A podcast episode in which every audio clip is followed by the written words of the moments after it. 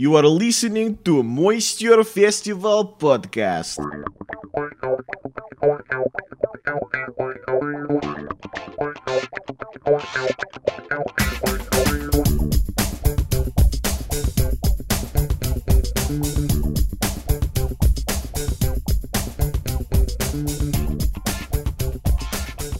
Hello, everybody. Welcome to the Moisture Festival podcast. I am comedy stunt performer Matt Baker. And I am comedy magician Louis Fox. We are both performers at the Moisture Festival. The Moisture Festival, if you're unfamiliar, is a four week festival celebrating variety arts in the Fremont neighborhood of Seattle. It is the largest festival of its kind in the world and features some of the best entertainers and comedians working today. The festival happens in the months of March and April, and not only do they have world class variety acts, the Moisture Festival also hosts a week of burlesque shows. If you're listening to this during the festival, be sure to buy your tickets now because 95% of the shows sell out. You can get tickets to all the shows by visiting the website moisturefestival.org. In today's episode, we have one of the founders of the Moisture Festival, Mr. Tim Furst. We're going to hear about his beginnings with the Flying Karamazov brothers, the Oregon Country Fair, and about him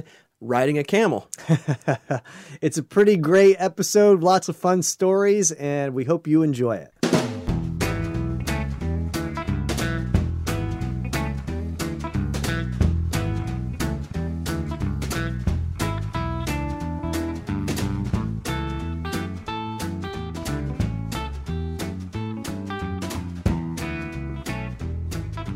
So, this is a very exciting day here at the Moisture Festival podcast studios. We Yes. have one of the founders of the Moisture Festival, one of the original members of the Flying Karamazov brothers. We have Timothy Daniel Furst in the studio. Wow, he gets full name treatment. You Good and, morning is how I'm listed on SAG. So what the, a, you and a serial killer gets that. Now, do you prefer Timothy or Fyodor Karamazov? Do you go by both? uh, I prefer Tim. okay. It's shorter, easier to pronounce. It's that one syllable. Now, you let, we're going to cover a bunch of stuff today. So, let's just start at the beginning. You are you from Palo Alto? You're from San Francisco? Uh, born in San Francisco, grew up in Palo Alto, went to Stanford, spent two years in between the architecture and philosophy departments, and then was drafted oh, uh, wow. Oh. as a conscientious objector. I had to find work in the national health, safety, or interest. I tried to find a job that not only met the government's regulations of being, a, quote unquote, in the national health, safety, or interest, but also mine of doing something I was interested in doing in a place that I wanted to live, earning a living wage. Of course, the government tried to make those two things mutually exclusive. of course. However, I did manage to find a job at the Stanford Medical Library where I spent two years serving my country trying to decipher doctors' signatures. yeah. On the other hand, the uh, at the medical library, I had enforced quote unquote coffee breaks and a lunch break. And rather than going into the break room, which was filled with, well, I don't know about filled, but usually had a couple of stereotypical elderly uh, female librarians who, in retrospect, weren't that old.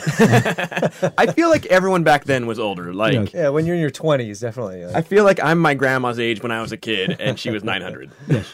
So anyway, instead of sitting in a room with people smoking and drinking coffee, I would go out into the courtyard and juggle just for my own amusement. Ah, And that's when I really started uh, juggling in earnest. I learned to juggle three oranges from my father uh, when I was, I don't know, junior high age maybe, but didn't do anything other than a couple times a year pick up three oranges and juggle them for a minute.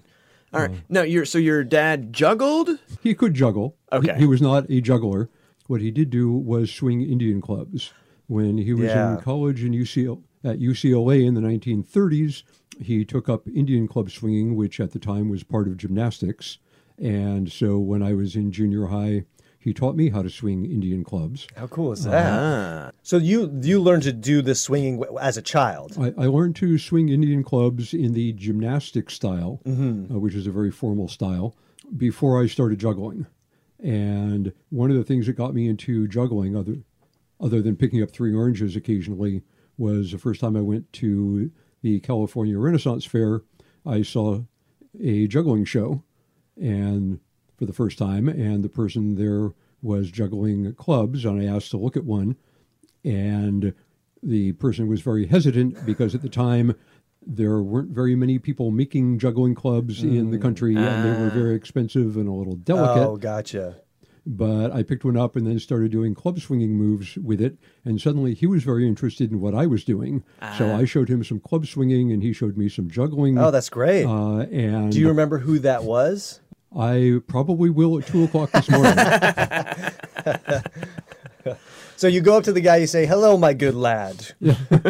May I gander at your?" Can I see one of those clubs? yeah. Okay. yeah. So that that worked out, and that's when I started juggling uh, as an actual hobby. That's great. So the government paid you to juggle, essentially. Yeah, your tax dollars at work.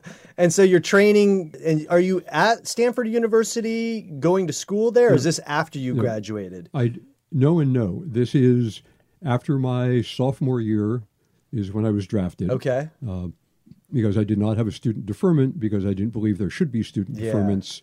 So when I registered at the age of 19 instead of 18, I immediately applied to be classified as a conscientious objector, Yeah. which was ah. granted. And so then I was drafted during the summer in between my sophomore and junior year, and then spent the next two years working at the medical library, juggling as a hobby. Uh, when the two years were up, I was trying to decide whether to go back to Stanford. There had been some funding cutbacks. The architecture department had become a division of civil engineering. The design half of the department left. So I started looking at other places like Cal Poly. I also thought about maybe putting together a juggling show because at that point, street performing in San Francisco was just starting to happen. Yeah. Start to, that's like around 72, 73. Exactly. Uh, and so did you go out? Did you decide to put together the show? no, or- I decided that was too much work. Architecture, so easy. yeah. Uh, but meanwhile, I had so, uh, but I had saved enough money that I figured I could uh, wait to decide whether to go back to Stanford, go to some other university, get a job, or put together a show. And during that time, through a mutual friend, I met Paul and Howard, who had started performing together while at UC Santa Cruz. And we became friends, and we would get together occasionally to juggle And did you meet them through juggling? in a funny way. Um, a friend of mine whom I had taught to juggle had gone to UC Berkeley, and walking across campus one day, she saw someone else juggling, and at the time, juggling wasn't that common. Yeah. And so the t- the two of them started talking, and they each basically said, "If you think I juggle well, you should meet the person who taught me to juggle." Ah. And he was a high school friend of Howard's, uh, and mentioned that a couple weeks later, sometime soon, Paul and Howard would be performing at the Spring Fair in Santa Cruz. And so Heather and I went down to Santa Cruz and met Paul and Howard and became friends and started hanging out occasionally and juggling together. And then in 75, I think it was, when they started uh, doing more hour long shows around the campus, they asked if I would join them as their technical director. And so I started running lights and sound for their show and building props. What was the name? Were they the Karamazov brothers at that time, or were they? Was there a different name? The Well, they started out as Patterson and McGeed, okay, Not quite as catchy. and then not as good of a read. right, for, for a while they used uh, Snout and Glib. Ah, that's not bad. better. I like that one. Yes, based on Paul's nose and Howard's speaking. Ah, that makes sense. Uh, and then when Randy joined them in the summer of 1974, when they were hitchhiking up to perform at the World's Fair in Spokane, they realized that they needed a new name. And one of them, probably Howard, was reading the Flying Karamazov Brothers and camped out one night. They decided, they realized that their personal characters were vaguely related to three of the brothers' characters in the book. Uh-huh. And so they decided that the name the Flying Karamazov Brothers would be a great literary joke and they could always change it. Yeah. It made them laugh. They had no idea if it would make anyone else laugh. Turned out it didn't. It also turned out that no one could spell it or pronounce it. But the name that might be a blessing in disguise, though, right? Yeah. It sounds like it's some sort of Russian Right. troop. Sounds or, like a Russian circus sounds act, exotic. which- yeah, right. absolutely. more more so than than glib and pokey or Glib and snout. yeah. glib and snout, snout, Snout, and glib. snout yeah. and glib. So it, actually, But if you it- came in, it'd be snout, glib, and stash, right? but it did make for one odd occasion. Some years later, when we were performing at the Cleveland Playhouse, this is probably sometime in the 80s, a visiting Soviet delegation, including Edward Shevardnadze, um, happened to be in Cleveland. like we got to see hap- this. They happen to be in Cleveland. They thought they were going to see a production of The Brothers Karamazov. Yeah. They were surprised. Did they like it though? Well, hard to say whether they liked it. Their, the press secretary wrote an article which appeared in the Russian press about how the Flying Karamazov brothers were obviously trying to discredit Russians in the eyes of the American people. Because we, dre- unknown to us, we were dressing in Russian peasant garb. Ah, okay. And okay. of course, we were juggling sickles and torches at the time. Ah, okay. And so clearly, we were trying to discredit Interesting. Russians. Wow. Yeah. Um, an American scholar who happened to be familiar with our group and who happened to be studying in uh, the Soviet Union at the time wrote a letter to the editor saying that uh, actually, no, you misunderstood. This is an American comedy group, nothing to do with Russia. It takes the characters from Dostoevsky. and then the person who wrote the original article wrote a response, also published in the Literaturnaya Gazeta, saying, No, no, clearly you too have been duped. They must be in the pay of the CIA. At which point our question was, Where's the check? Yeah, right? Where's my pension? yes. But, but anyway, uh, I digress, as usual. And did did you ever make it to Russia to perform? Were you allowed in? As the Flying Karamazov brothers know, Mm-hmm. one issue that we were up against was because we used so much language in our show, Yeah. yeah. producers were very hesitant to book us except in English speaking countries. Yeah. Which mm-hmm. basically meant that most of our overseas performance was in former reaches of the British Empire. Mm-hmm. Ah. Uh, Yeah. England, Ireland, Yeah. Scotland, Australia, New Zealand, international arts festivals in Hong, Hong Kong, Yeah. Singapore. Especially comedy because it's so nuanced around language. and that- and and local like what I call a shoe may not be what even though we speak Yeah. English may not translate. Yeah, it's true. I mean, the first time we performed in London, we realized that we needed to translate the show yeah, it's true. you know, from American to English. Yeah. Well, it's like even working in Canada, there's a lot of stuff that doesn't Oh, yeah. translate, and it blows my mind. I'm like, where? This Yes. Yeah. You know, you say that you juggle torches, and people say, "So what?" Yeah. Because to them, it's what we would call a flashlight. Yeah. yeah, Um, that's so dangerous. Dangerous. on on the other hand, we we were able to have some fun when going on uh, English television shows, not during the show itself, but during camera rehearsal. One thing that we did, I think, on the Paul Daniels show was what we called the terror trick, which was juggling nine different objects. Yeah. One of which is a large meat cleaver, and each object is indi- is introduced individually. So for the camera rehearsal, when Howard went to introduce it, uh, he came out, held up the meat cleaver, and said, "And this is me big chopper," which, if you speak English, means something entirely different. Now I want to back it up a little bit. Okay. Did you ever get your degree from Stanford or your degree at all? Uh, not yet. Still working on it. You're like, I consider Any honorary now and then. degrees? I would think at this point Uh, with your no, celebrity, did, you might. Uh, did get the key to the city in Darwin, Australia. Oh wow! nice. what does what does that get you? Into the post office, you can get into city hall. You can use the mayor's bathroom. I wish. That's all, do you still have, is it, is it a, a physical key or is Um, ceremonial it's a- key? well, it, yes, it's uh, a ceremonial physical item. I'm not sure if Howard or Paul has it at the Is moment. is it in the Karamazov Museum Well, the- somewhere? well, there is no comprehensive Karamazov Ah. museum yet. I'm actually in discussion with a university about donating the archives, uh, but that's not confirmed yet. Oh, that's cool. But I'm, something I'm hoping to do Absolutely, because I that'd be want to get 50 boxes of stuff out of my basement. I will happily have some of your Karamazov stuff in my house. I'll store it. Careful what you say. you, you get all like the here's a bunch of ticket stubs.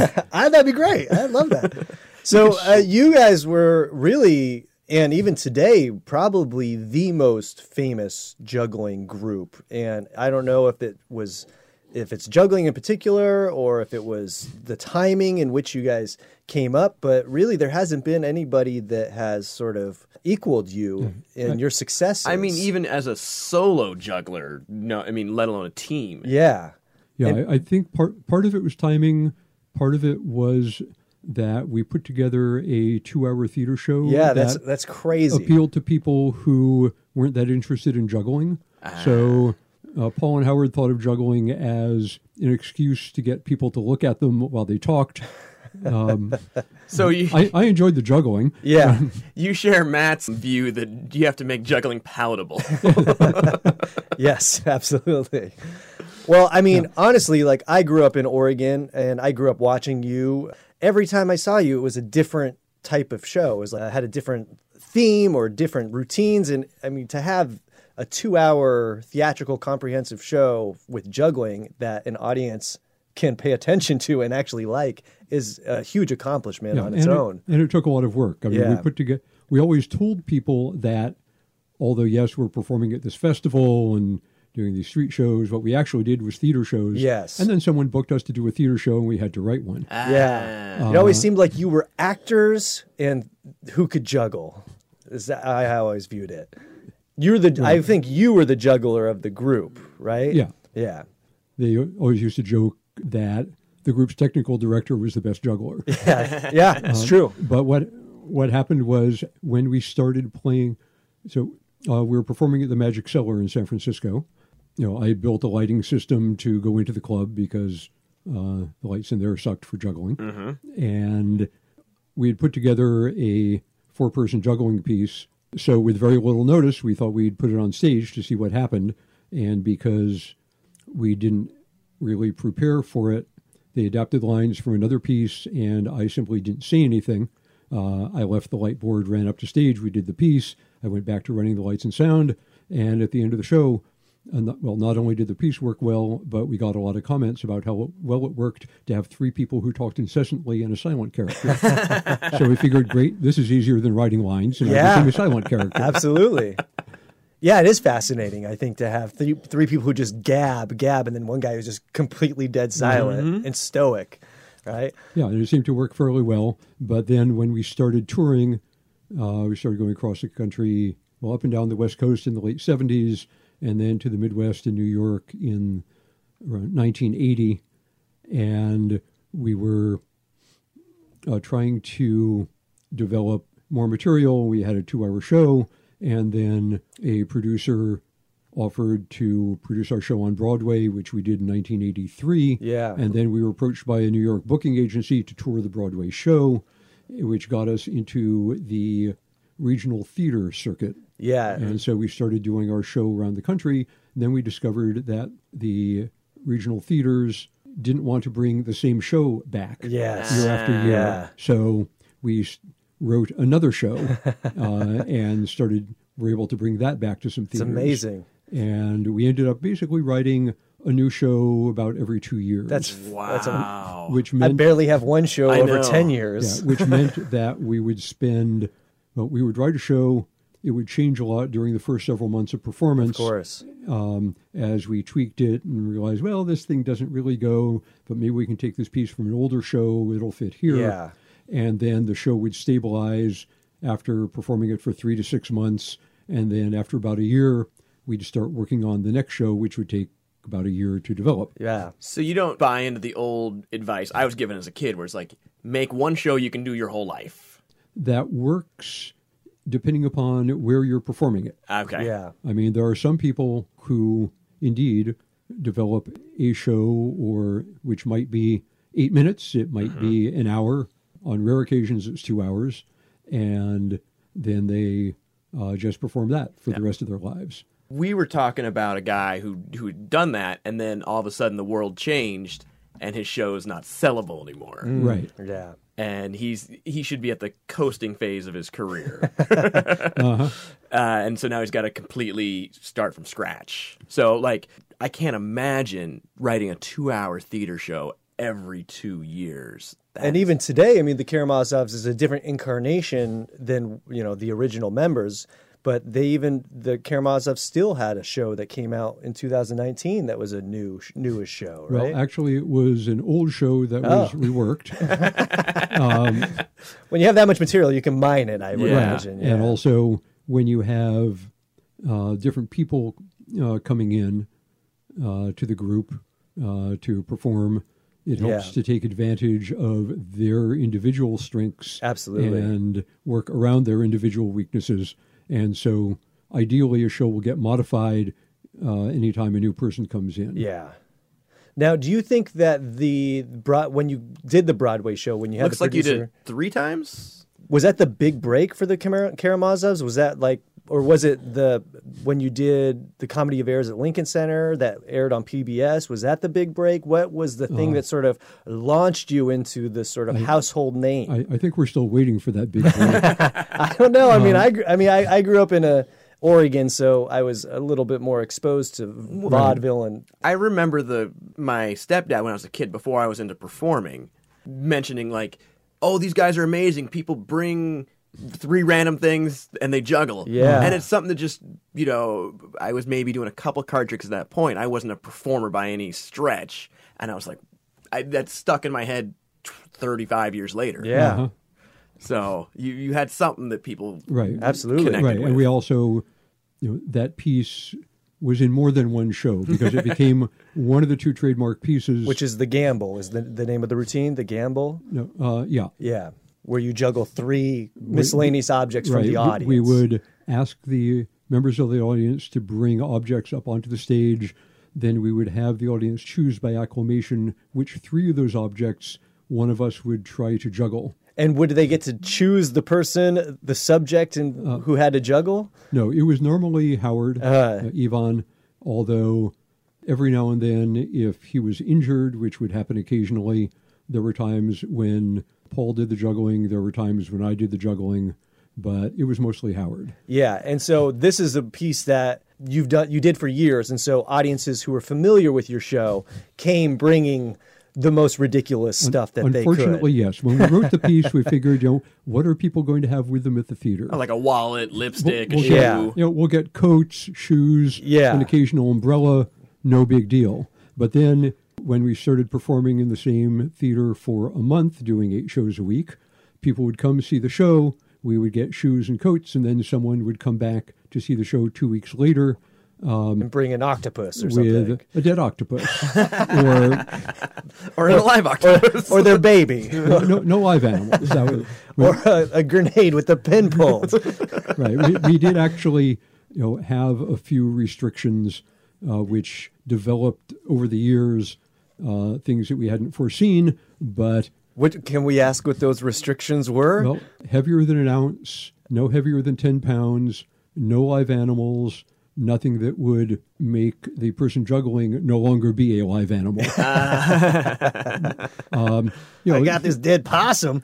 yeah. that's, uh, yeah, that marginal. Um, like, no, there- we'll give you a pass once. yeah, e- I, each of those came out of an incident. Of course. Um, we were performing years ago in the 70s at the Alligator Palace. Reverend Chumley started one of the a vaudeville theater in LaConner, Washington, uh, in the 70s, where a number of people, including ourselves, performed. And there was a piece we were doing at the time, which was actually a magic piece. Uh, it was derived from the linking rings Okay. and it ended with rose petals being dropped over uh, over someone's head. And Chumley, uh, bless his heart, would started picking up one of the rose petals and then bring it as an object to juggle. Ah. of course, it was actually a piece of red paper shaped like a rose petal, but it still it would flutter in a way that made it uh, take a lot longer to fall through the air than more than objects with more mass and less wind resistance. Yeah. and was almost impossible to juggle.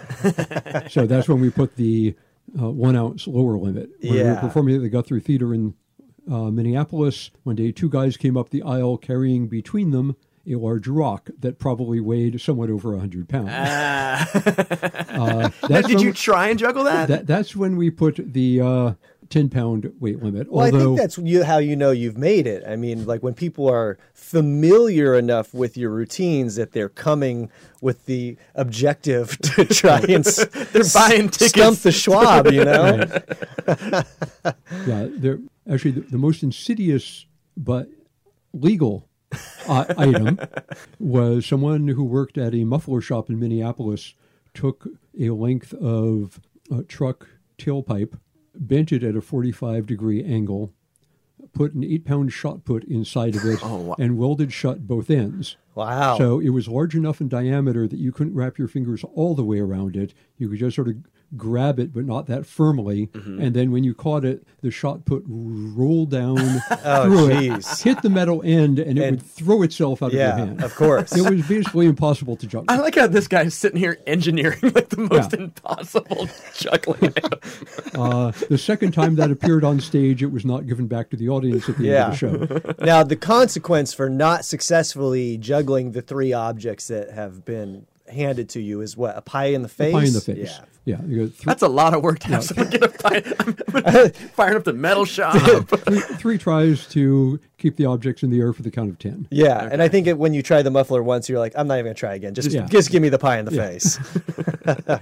so you, the Karamazovs, have done it all. They were, you were in the movie. Were you around for the Jewel of the Nile? Oh yeah, And- spent two and a half months in Morocco and another two months in Nice. Filming. Wow. Wow. wow, How was that? Boring. Yeah, Uh, you know, Morocco is so boring. Well, I mean, ma- making a film in general yeah, is a lot of sitting around. a lot of sitting around with very short periods of frantic action, and then a lot of sitting around. Mm. Yeah. What we took to doing was because we had to ride horses and camels in the film on days when we knew we weren't going to be needed for several hours, we would try to take the horses out for a ride. Ah, yeah. And the, the horses belonged to a group of Spanish stuntmen. They brought their own horses Oh, for the film. Yeah. And so the first time, you know, the one of the Spaniards, huh, these American actors, what do they know? Yeah. And sort of walked the, the four of us, five of us actually, you know, uh, on horseback around a little bit, and then he realized that a couple of the group actually knew how to ride. Mm-hmm. I was not one of those, but I could take it. And so gradually they just let us take horses out on our own because we said, you know, we need to get used to the horses. We're using them, you know, we have to ride them Oh on yeah, camera. of course, of So, of course. course, we- we, need to I- take them to the market. We need to take No, him. Take him to the glue factory. but e- even though I was not, I was riding a camel in the film, it was much more pleasant to go horseback riding with the others. Of Ah. course. It did lead to a couple of odd things where one day we went out in full costume, complete with the World War One era rifles slung over our shoulders. Just going out to buy a loaf of bread. yeah, well, we, we were out, out for a little ride to get used to it, and we were just been given the rifles. We needed to see what it was like having them bouncing on our back while riding. And uh, we were in the far east of Morocco on the Algerian border, and at the time, the border between Morocco and Algeria was in dispute.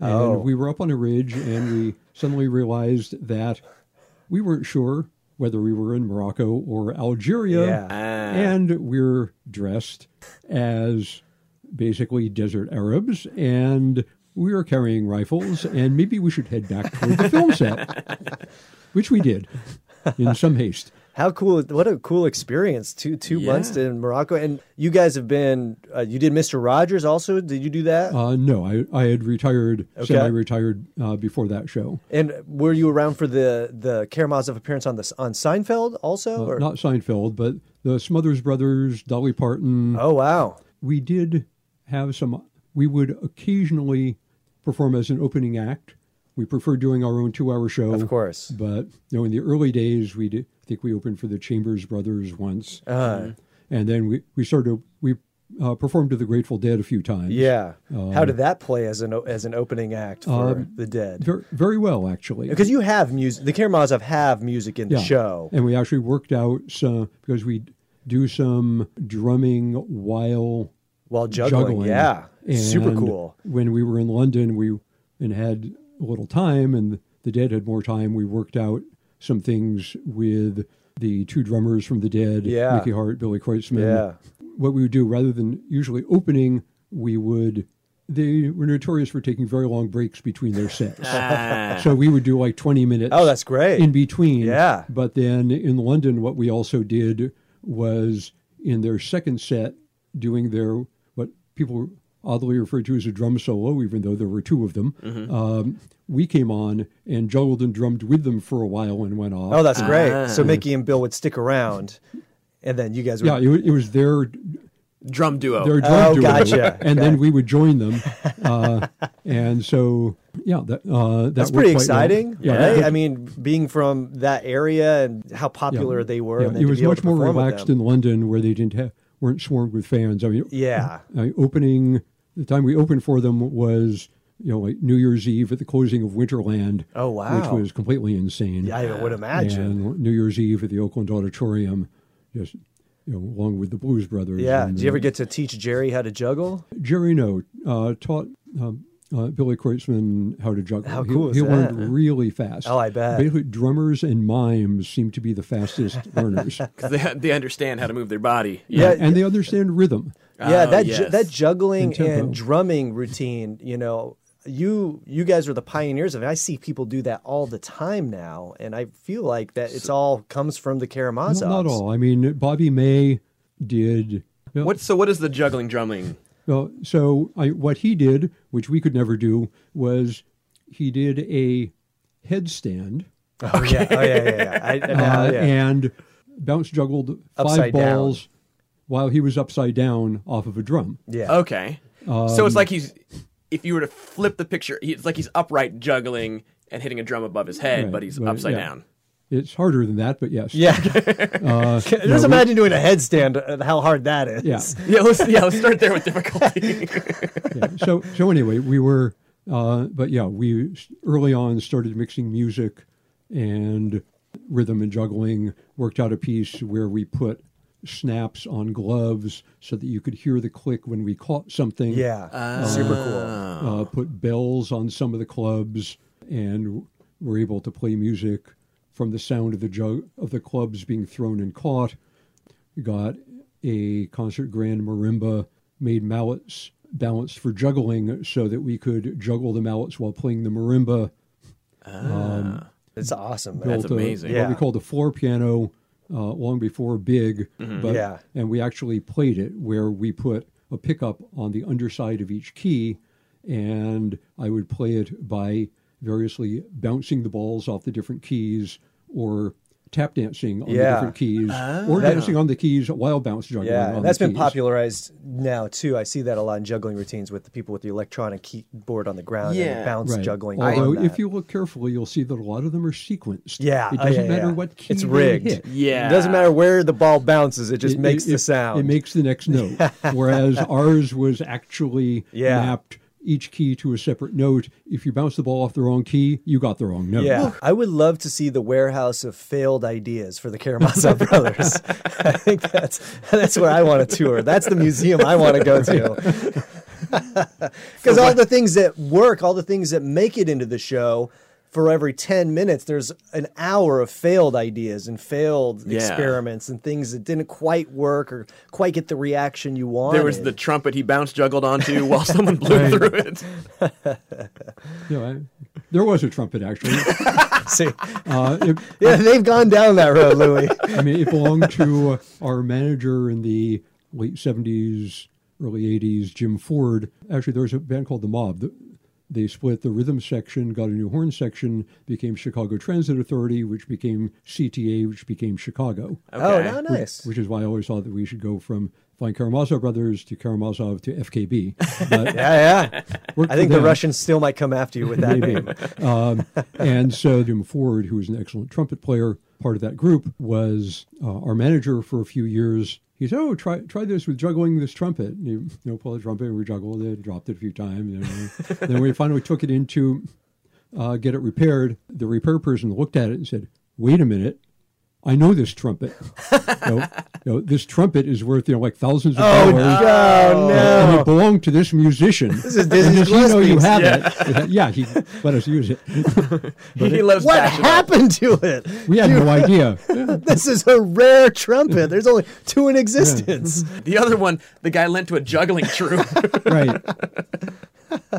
So you uh, you left the Karamazovs in the mid mid '80s, early Um, '90s. In 92, what happened was we had done Comedy of Errors. The other guys in the group were more interested in doing plays with you know, a cast of 15, 20 people, an outside director, a lighting designer, costume designer, in part because they came into it as wanting to be actors. And also because they didn't like touring one nighters. Yeah. And they saw this as a way to be able to spend several months at a time in one city, Absolutely. which for those who were married and Yeah. having kids, their wives were saying, "Oh, you really don't want to. Yeah. Can we stay in one place?" It's a lot So- easier to uh, easier sell to the significant Right. other. Yeah.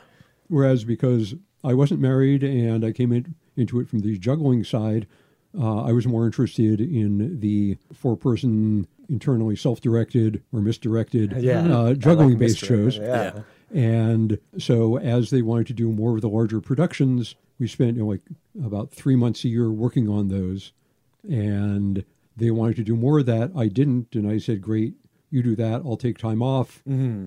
You know, I can get by on less money, not a big deal. Yeah. But the juggling-based self-produced shows are our bread and butter. That's where we're, you know, really making the money. And, Yeah. and and that works for me.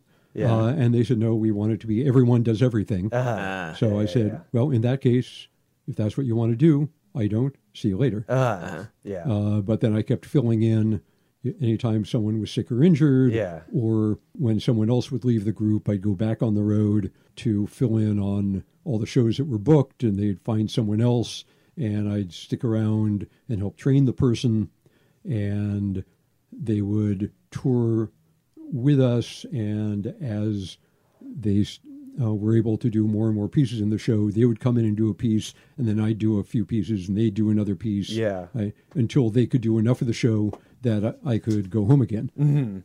Now, what brought you to Seattle? What was the and did the Karamazovs make this their home at some point? Because I feel like this has always been a thorough way for.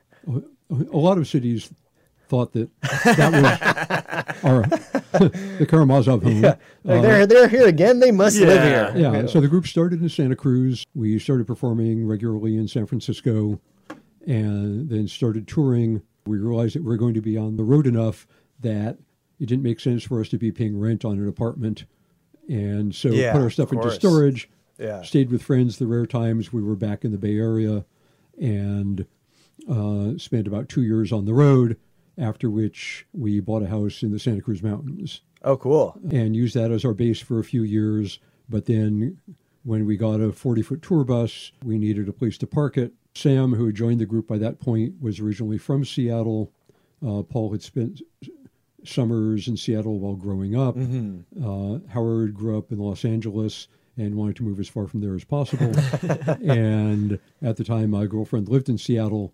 So the Seattle Perfect area, storm of Yeah. Seattleness. yeah, we couldn't find anything large enough in Seattle proper, and but we realized we needed to be within two hours of an international airport. Yeah. So we ended up buying an old bed and breakfast in Port Townsend Oh, cool. and used that as our base.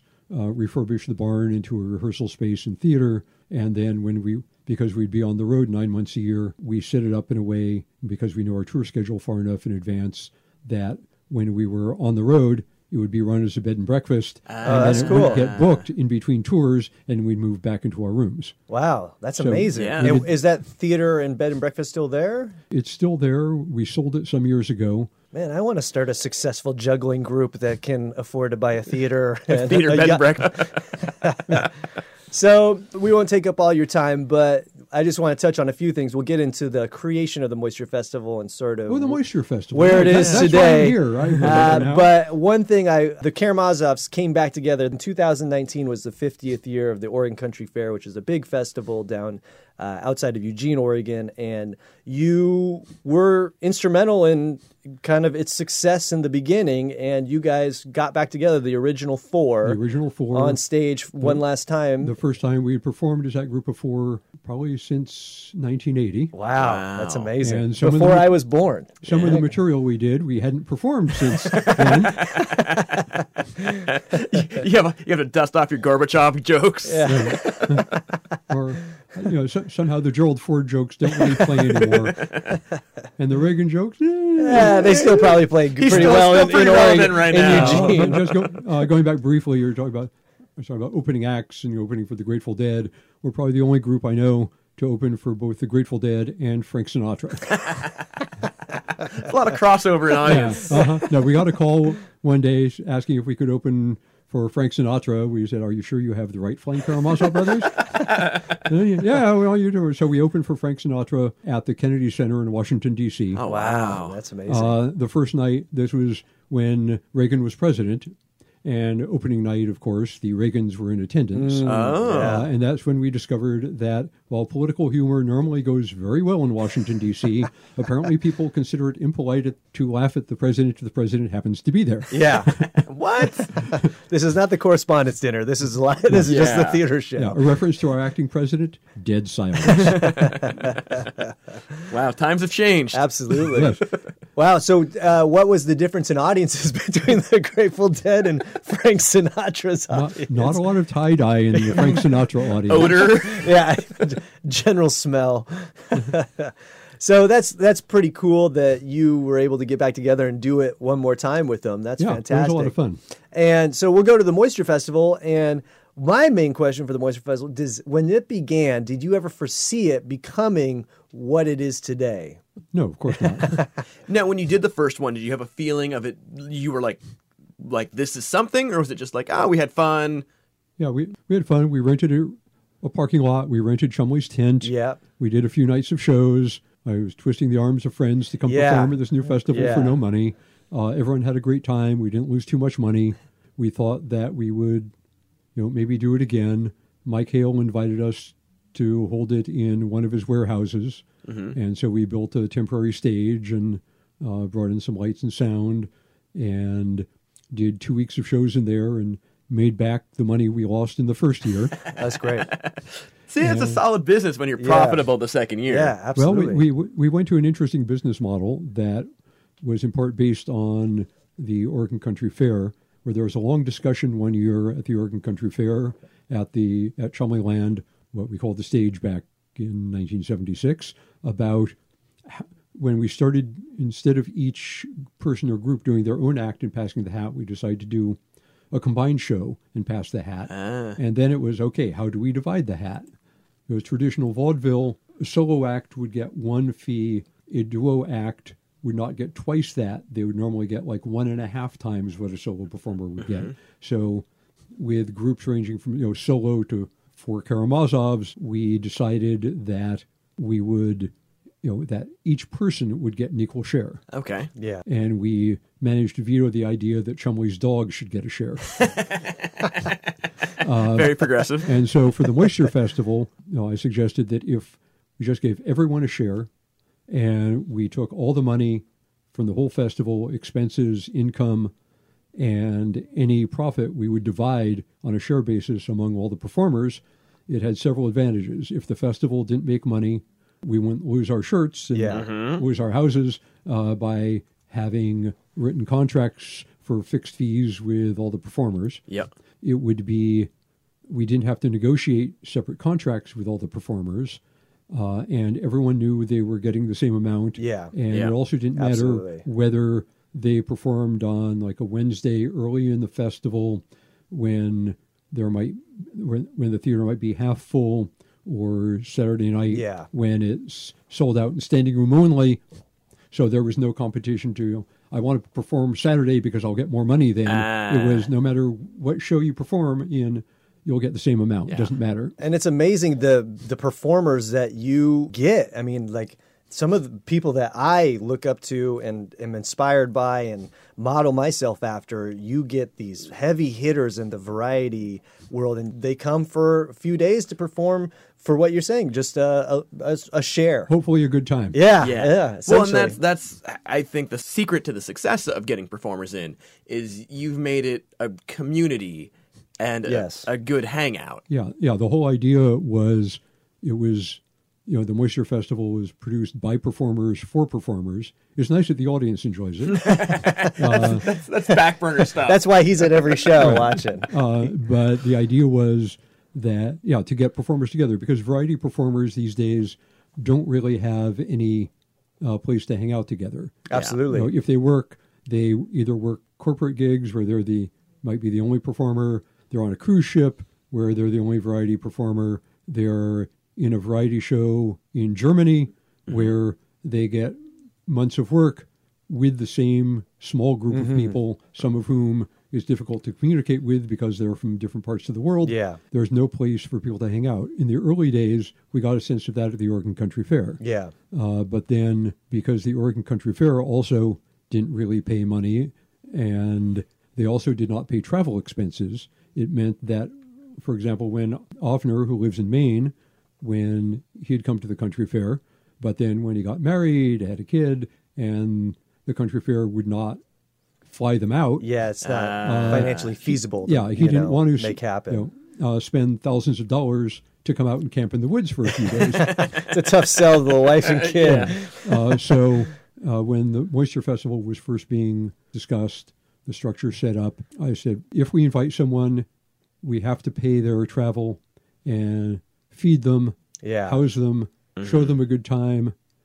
You know, if they're treated well, and if they don't lose money, and they're fed, and they get to hang out with friends, how much money they make is not as important. Exactly. I- I that's- think that's the key. As long as you don't lose money and it's an opportunity to do fun shows, work with people, your colleagues that you might have not worked with mm-hmm. before, and get to h- hang out in a cool city around And- cool people.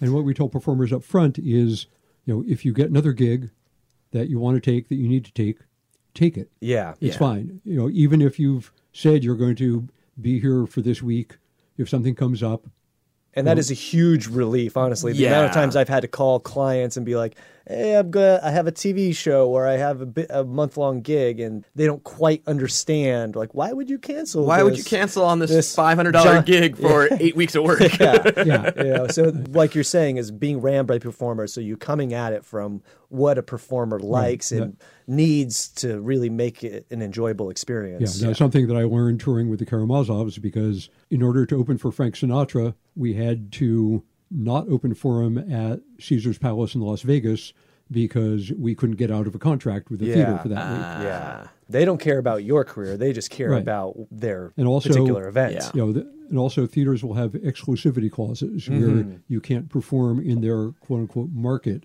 the area that they advertise to draw audiences from, often for like two months before and one month after.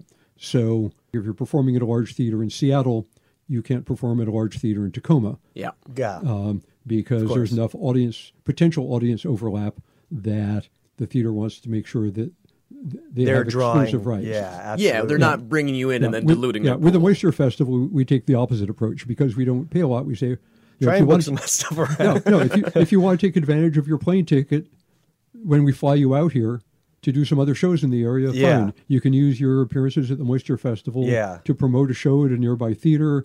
We can structure your schedule to give you a night off Yeah. if you want to Absolutely. perform it, you know, somewhere else, house concert, and where Hall. where do you see the moisture festival going i mean it's it's already a huge success So You it's already, at sixteen years right now. 16 years, you have had people from all over the world. You've sold out shows. You've expanded into burlesque and different theaters. You've done it in different towns. What do you? What's the? Is it- is it continue to grow? Are you happy with where it's at? We, we've tried very hard not to have it grow uh, for the last some years, because we certainly have enough you know, performers interested Yeah. that we could run for several months, if not year round. I would imagine you turn down more people than you Yeah. accept. which we literally have to turn down more people Yeah. than uh, we can uh, book for the festival. Hmm. I knew things were getting serious. You know, the first few years, I was twisting the arms of friends to come perform at this unknown festival, and then uh, as word started to spread among the performing community, somewhere around the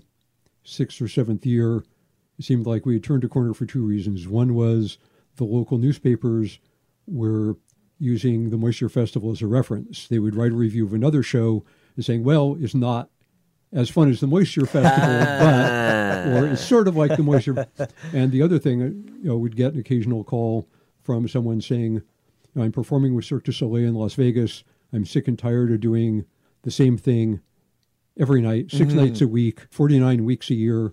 One of my weeks off falls during the Moisture Festival. Can I come out and have some fun? Oh yeah, Yeah. I said, absolutely. Sure, come out, do what you want. Yeah. Yeah. Um, You're no longer seeking people out. You get now it's people. No. The word is out that it's No. a great event. N- Now, I mean, there are still people that I invite or try to twist their arms to perform. Yeah. But often, you know, they're booked Yeah, Yeah. of course. because some of the people that I'd love to have here actually do make their living this way Yeah. and might be performing under a six month contract Yeah. in Germany. We've also had people cancel at the last minute. It can be tricky. Absolutely. Well, we want to thank you for coming in and taking an hour to talk with us. We want to thank you for putting together the Moisture Festival because Yes. we wouldn't be here without it. Well, we would be here, but But not. But not in this capacity. but I feel lucky that I live in the town in which it, it happens because I get to see so many of my friends Yeah. In one place over a three week span, and it's it's fantastic. Yeah. And it's it's the shows are amazing. They're always well put together. I'm amazed at the diversity of people that you draw from and that you put in a, one show together. Every show is drastically different, and it's a unique experience. And yeah, Yeah. we want to thank you for Yeah, thank- making doing all the legwork so we can enjoy it. Appreciate it, Tim. Well, Thank my, you for my having pleasure us. and my pain and my pleasure. Thanks for coming in, buddy. Thank you.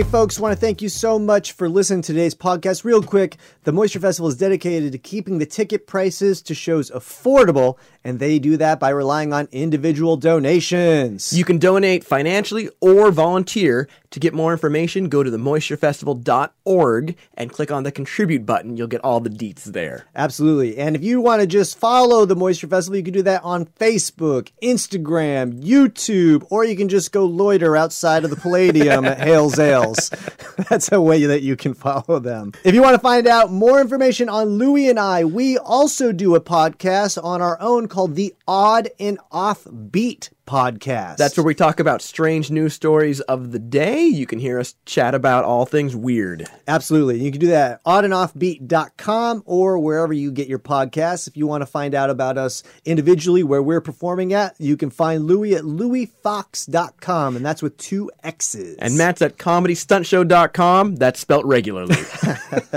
So we would like to thank you so much for listening, so much for your time, and we hope to see you at the Moisture Festival soon. Be well. Thank you for listening to Moisture Festival podcast and stay moist.